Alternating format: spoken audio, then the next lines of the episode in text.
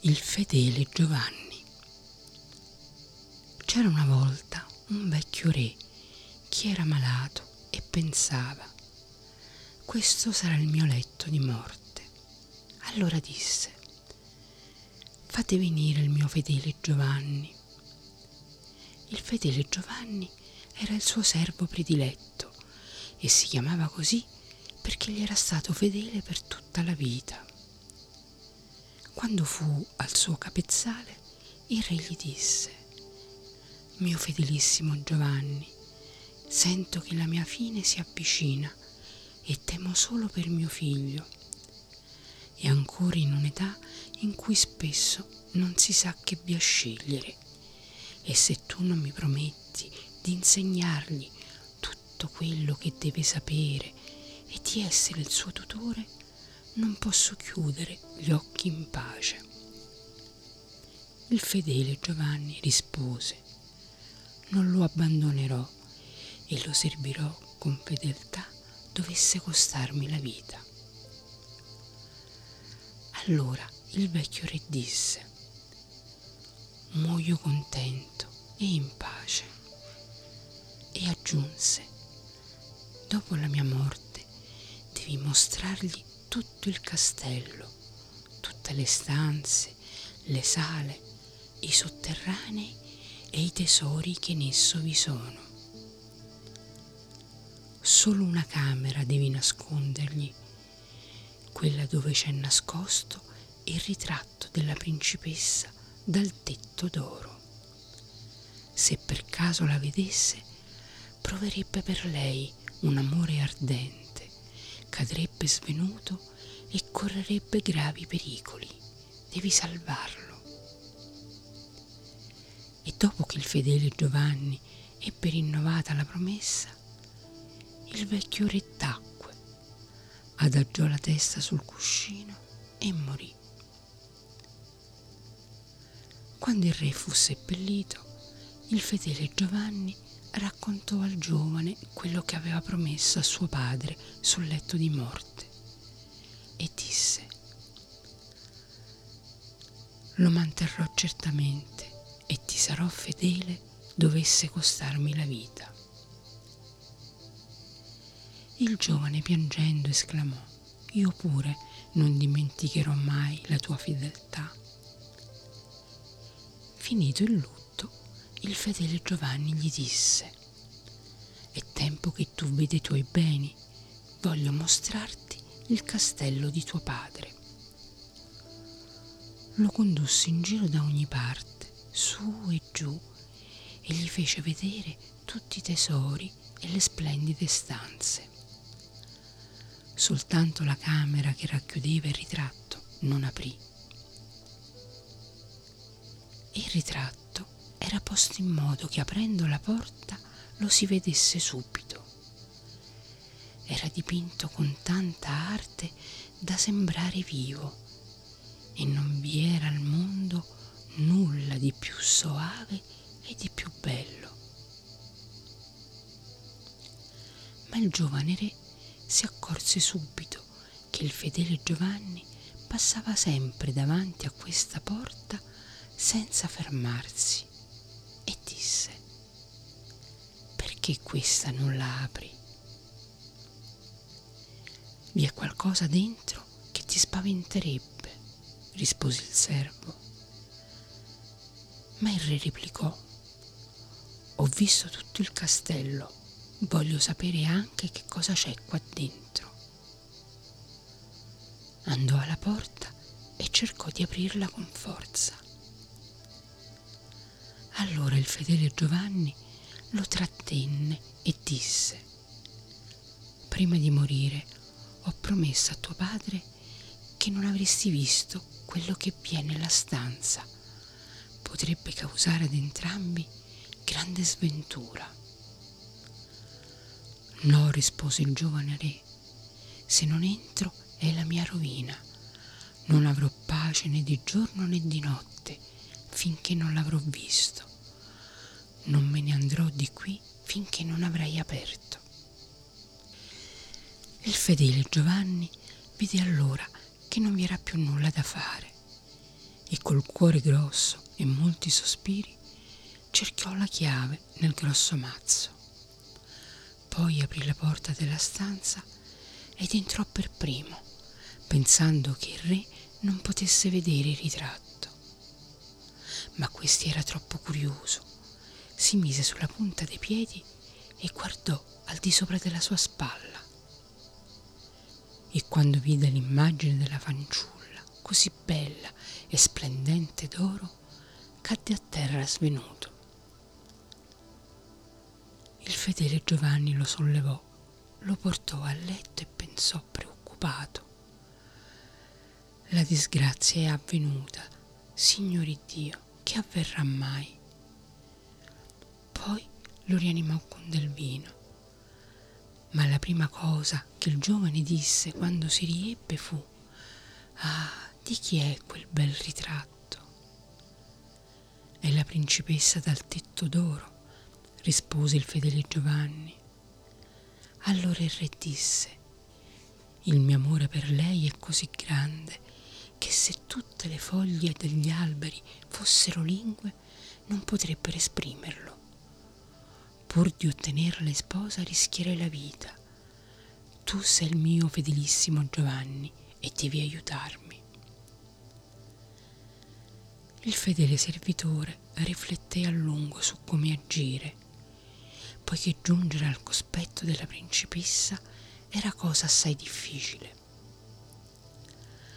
Alla fine scogitò un sistema e disse al re, tutto ciò che la circonda è d'oro, tavoli, sedie, piatti, bicchieri, scodelle e ogni altra suppellettile. Fra i tuoi beni vi sono cinque tonnellate d'oro. Fanne lavorare una dagli orifici del regno che ne facciano ogni sorta di vasallame e di utensile, ogni sorta di uccelli, fiere e mostri. Con queste cose tenteremo la fortuna. Il re fece radunare tutti gli orifici e li fece lavorare giorno e notte finché furono pronti gli oggetti più splendidi. Il fedele Giovanni fece allora caricare il tutto su di una nave indossò abiti da mercante e così fece pure il re, in modo da rendersi irriconoscibile. Poi salparono e navigarono a lungo, finché giunsero alla città nella quale abitava la principessa dal tetto d'oro. Il fedele Giovanni disse al re di rimanere sulla nave e di aspettarlo. Forse, disse, porterò con me la principessa. Per questo abbiate cura che tutto sia in ordine. Esponete il vasellame d'oro e fate adornare tutta la nave. Poi radunò nel grembiule ogni sorta di oggetti d'oro, sbarcò e andò dritto al castello reale. Quando giunse nel cortile del castello c'era alla fonte una bella fanciulla che aveva in mano due secchi d'oro e attingeva l'acqua. Quando ella si volse per portar via l'acqua dal bagliori dorati, vide lo straniero e gli domandò chi fosse. Allora egli rispose, sono un mercante, e aprì il grembiule perché potesse guardarvi dentro. Allora ella esclamò, oh che belli oggetti d'oro! depose i secchi e si mise ad esaminarli uno dopo l'altro. Poi disse, deve vederli la principessa, gli oggetti d'oro le piacciono tanto che ve li comprerà tutti. Lo prese per mano e lo condusse fino alle stanze superiori, poiché era la cameriera. Quando la principessa vide la merce, tutta contenta disse, è così ben lavorata che voglio comprarti tutto. Ma il fedele Giovanni disse, io sono soltanto il servo di un mercante. Ciò che ho qui è nulla in confronto a quello che il mio padrone ha sulla sua nave. là vi è quanto di più artistico e di più prezioso sia mai stato lavorato in oro. Lei voleva che le portassero tutta al castello, ma lui disse, per fare questo occorrono molti giorni, perché vi è moltissima merce. Ci vogliono tante sale per esporla che la vostra casa non basterebbe. Così la curiosità e il desiderio crebbero in lei sempre di più, finché disse, conducimi alla nave, voglio andare io stessa a vedere i tesori del tuo padrone. Tutto contento, il fedele Giovanni la condusse sulla nave e il re, quando la vide, credette che il cuore gli scoppiasse poté trattenersi a fatica.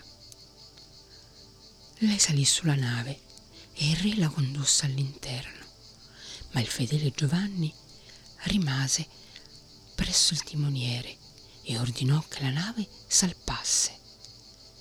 Spiegate le vele, che voli come un uccello nell'aria. Intanto, all'interno, il re le faceva vedere tutti gli oggetti d'oro, uno per uno. Piatti, bicchieri, le ciotole, gli uccelli, le fiere i mostri.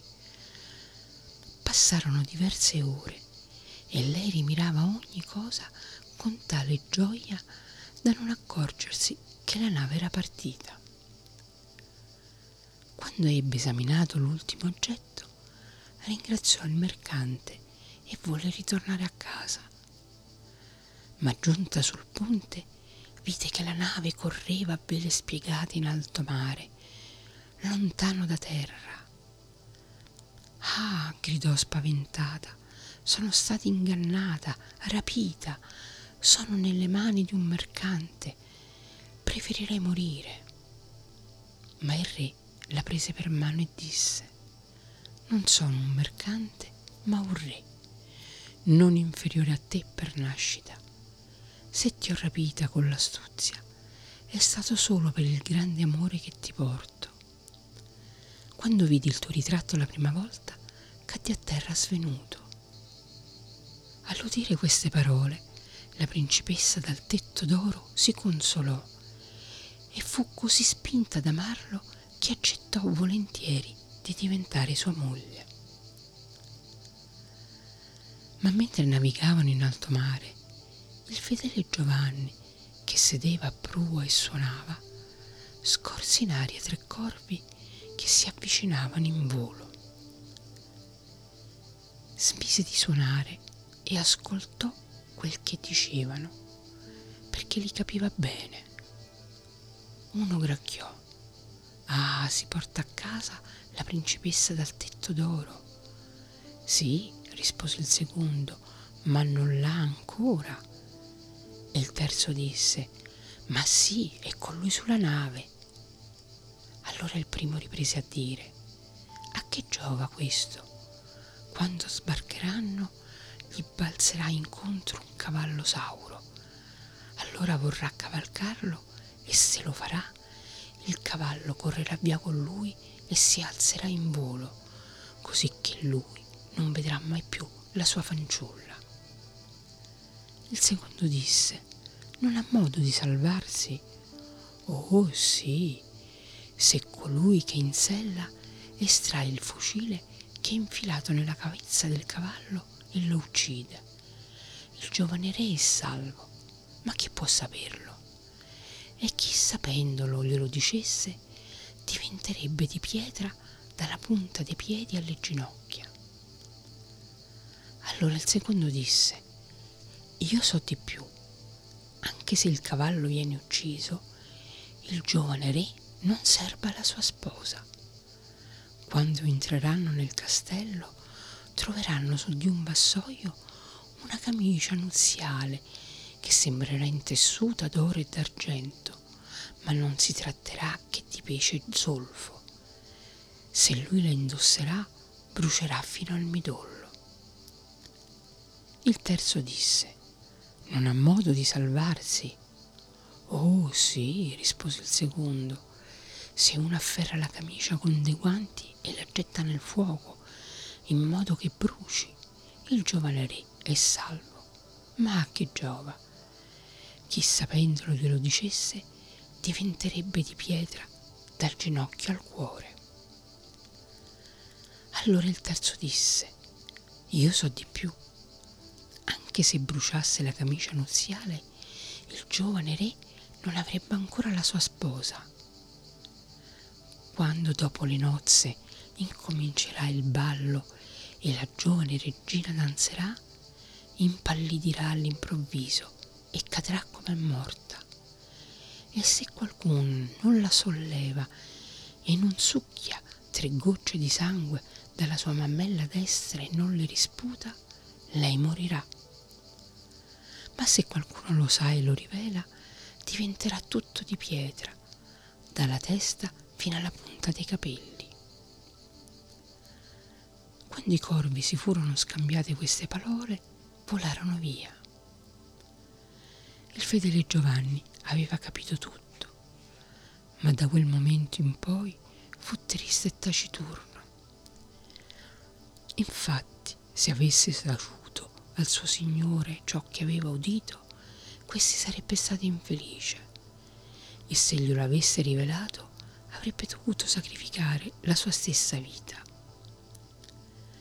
Infine si disse, voglio salvare il mio Signore, anche se questo dovesse causare la mia rovina.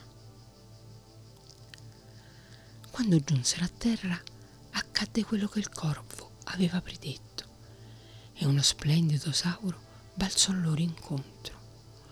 Oh, esclamò il re, mi porterà al mio castello e volle montare in sella.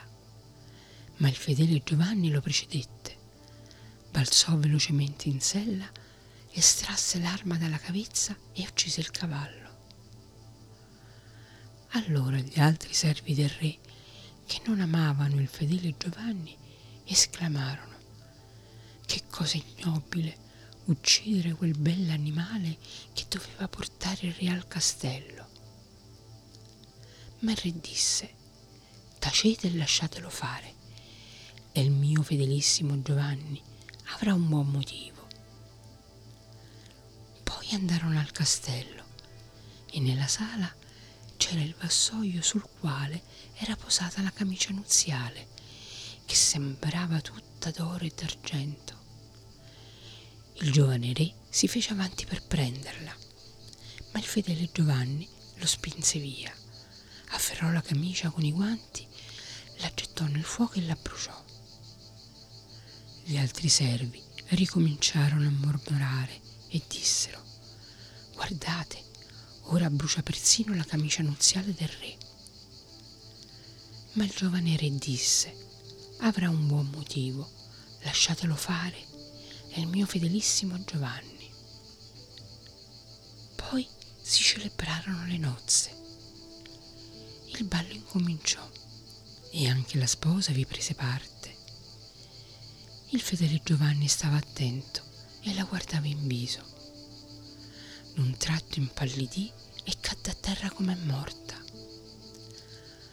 Allora egli corse da lei e la portò in una stanza.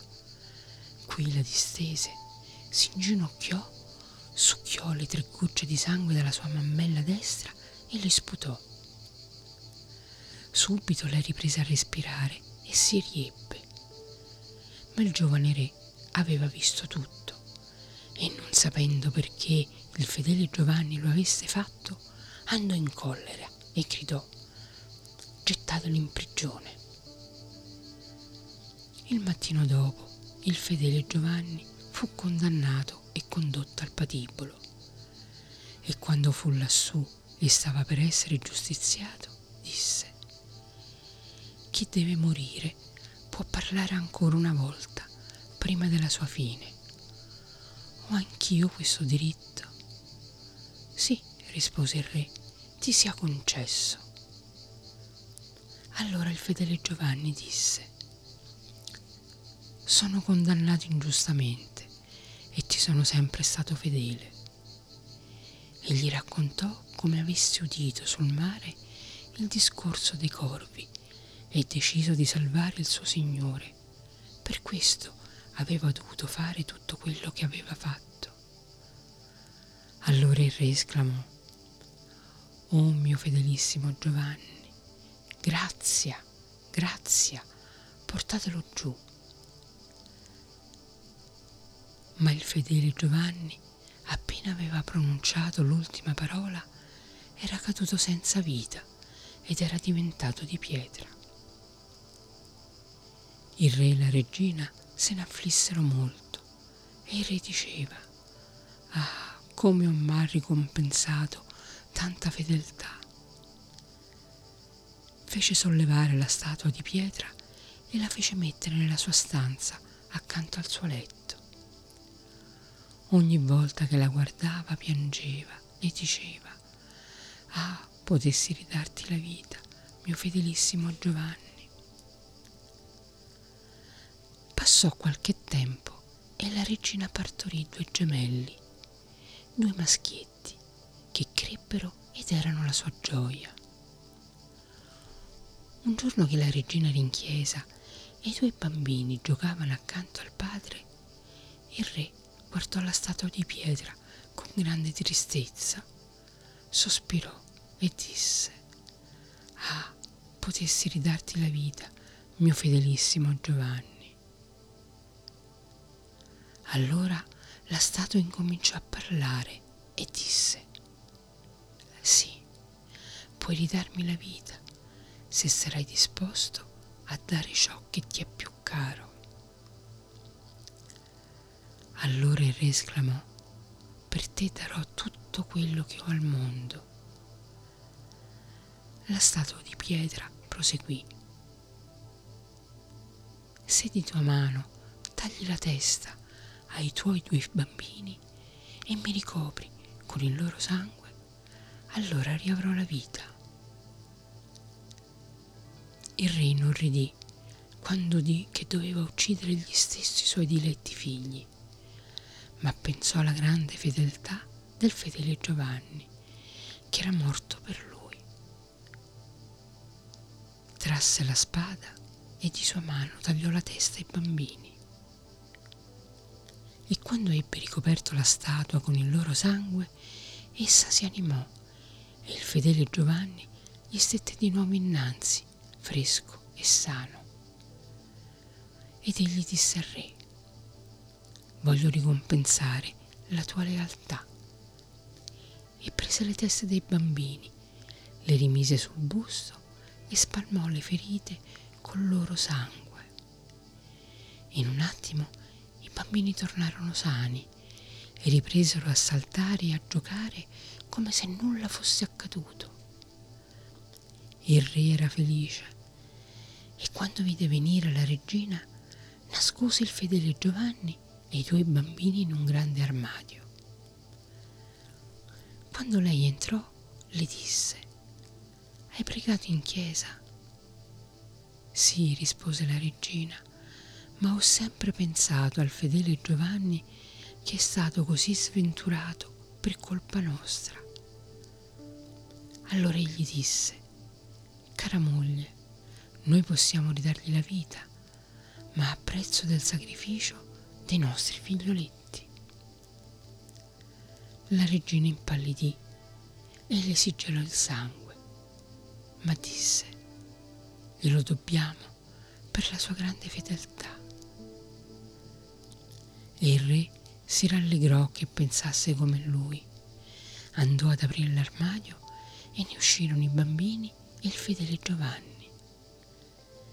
Il re disse, grazie a Dio egli è libero dall'incantesimo e abbiamo ancora i nostri figlioletti. E le raccontò tutto quello che era successo.